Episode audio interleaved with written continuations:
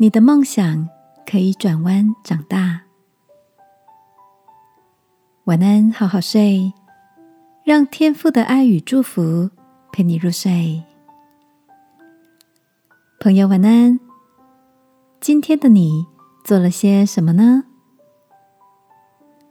最近，Maggie 在社群媒体上分享着帮儿子先生剪头发的讯息，正好奇着。他什么时候成了发型设计师？Maggie 说，他的妈妈是一名美发师，从小他就对剪头发很有兴趣。但妈妈认为当美发师很辛苦，不愿意自己的女儿也走上这一条路。多年过去，如今 Maggie 也升格当妈妈了，而小时候。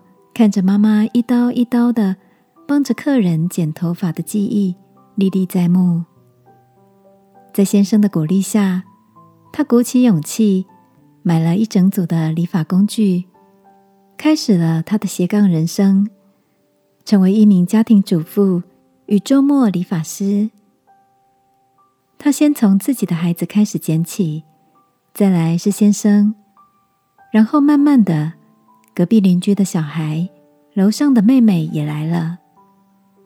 就这样，靠着口耳相传，他们家的客厅就成了左邻右舍的理发院。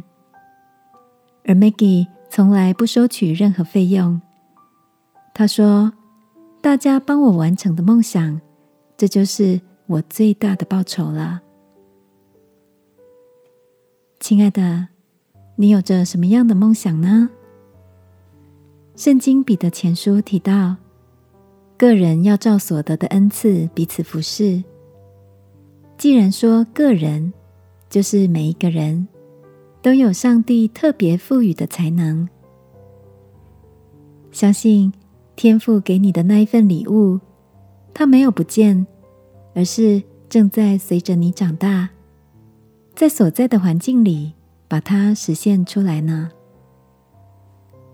让我们来祷告，亲爱的天父，我把我的梦想交给你，相信那埋藏在我心里的种子，有一天会以更特别的方式被你来使用，祝福更多的人。奉耶稣基督的名祷告，阿门。晚安，好好睡。祝福你的梦想长大成熟。耶稣爱你，我也爱你。